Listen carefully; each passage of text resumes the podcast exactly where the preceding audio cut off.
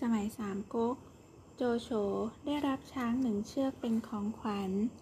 โจจงผู้บุตร เสนาบดีและขุนนางใหญ่น้อย ต่างพากันออกมาชื่นชมช้างเชือกนั้น ซึ่งมีขนาดใหญ่โตมาก ขาทั้งสี่ของช้าง ใหญ่โตราวกับเสาในพระราชวัง โจโฉเดินเข้าไปใกล้ เปรียบเทียบความสูง ก็ยังสูงไม่ถึงท้องช้าง โจโฉจึงเอ่ยขึ้นว่า ช้างตัวนี้จะหนักสักเท่าไหร่นะ พวกเจ้ามีใครรู้บ้าง ว่าจะช่างช้างตัวนี้ได้อย่างไร บรรดาเสนาบดีและขุนนางทั้งหลาย ต่างหันหน้าเข้าปรึกษากัน เสนาบดีท่านหนึ่ง เสนอให้สร้างตาช่างขนาดใหญ่ ก็มีคนค้านว่า แล้วจะต้องสร้างตาช่างใหญ่ขนาดไหนล่ะ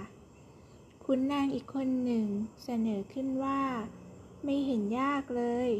ก็ฆ่าช้างหั่นเป็นชิ้นชิ้นๆ แล้วค่อยเอาแต่ละชิ้นมาชั่ง มีคนค้านขึ้นมาว่า ถ้าต้องฆ่าช้างเพียงเพื่อจะชั่งช้างให้ได้ ก็น่าเสียดายยิ่งนัก ทุกคนพากันครุ่นคิดอย่างหนัก แต่ไม่มีใครนึกวิธีใดได้อีก ขณะนั้นโจจง บุตรวัยเยาว์ของโจโฉ เดินออกมายืนอยู่ข้างหน้าช้าง แล้วพูดว่าข้ารู้วิธี โจโฉจึงพูดขึ้นว่า ผู้ใหญ่มากมายยังไม่สามารถหาหนทางได้ เจ้าตัวน้อยนักบังอาจพูดจาโอ้อวด โจจงจึงเข้าไปกระซิบที่หูของบิดา โจโฉเมื่อได้ฟังก็กลั้นหัวเราะไว้ไม่ได้ รีบบอกบรรดาเสนาบดีและขุนนางทั้งหลาย ให้ไปคอยดูการช่างช้างที่ริมแม่น้ำที่นั่นมีเรือลำหนึ่งจอดลอยอยู่ โจจงบอกให้ทหารจูงช้างขึ้นไปบนเรือ